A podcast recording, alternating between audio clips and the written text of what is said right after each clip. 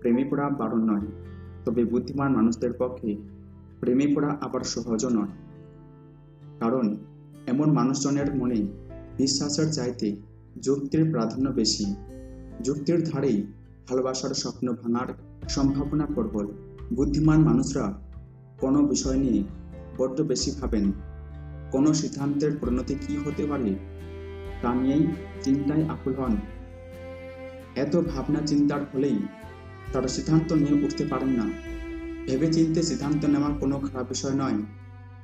তবে কতটা ভাবা উচিত, কতটা না ভাবলে চলে, তা বোঝাও বেশ জরুরি।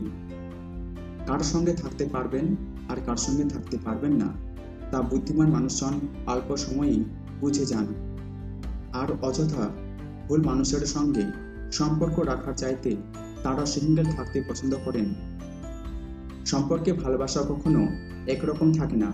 সময়ের সঙ্গে সঙ্গে তা পাল্টাতে থাকে।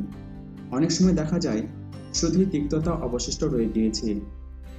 এই সময়টি আগে থেকে আজ করতে পারেন বুদ্ধিমানরা।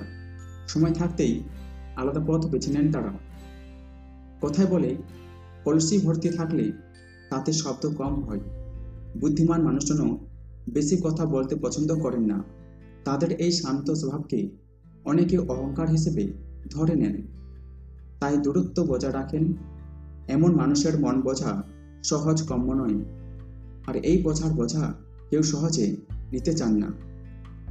বুদ্ধিমান মানুষের জীবনে ভালোবাসায় সব কিছু নয়।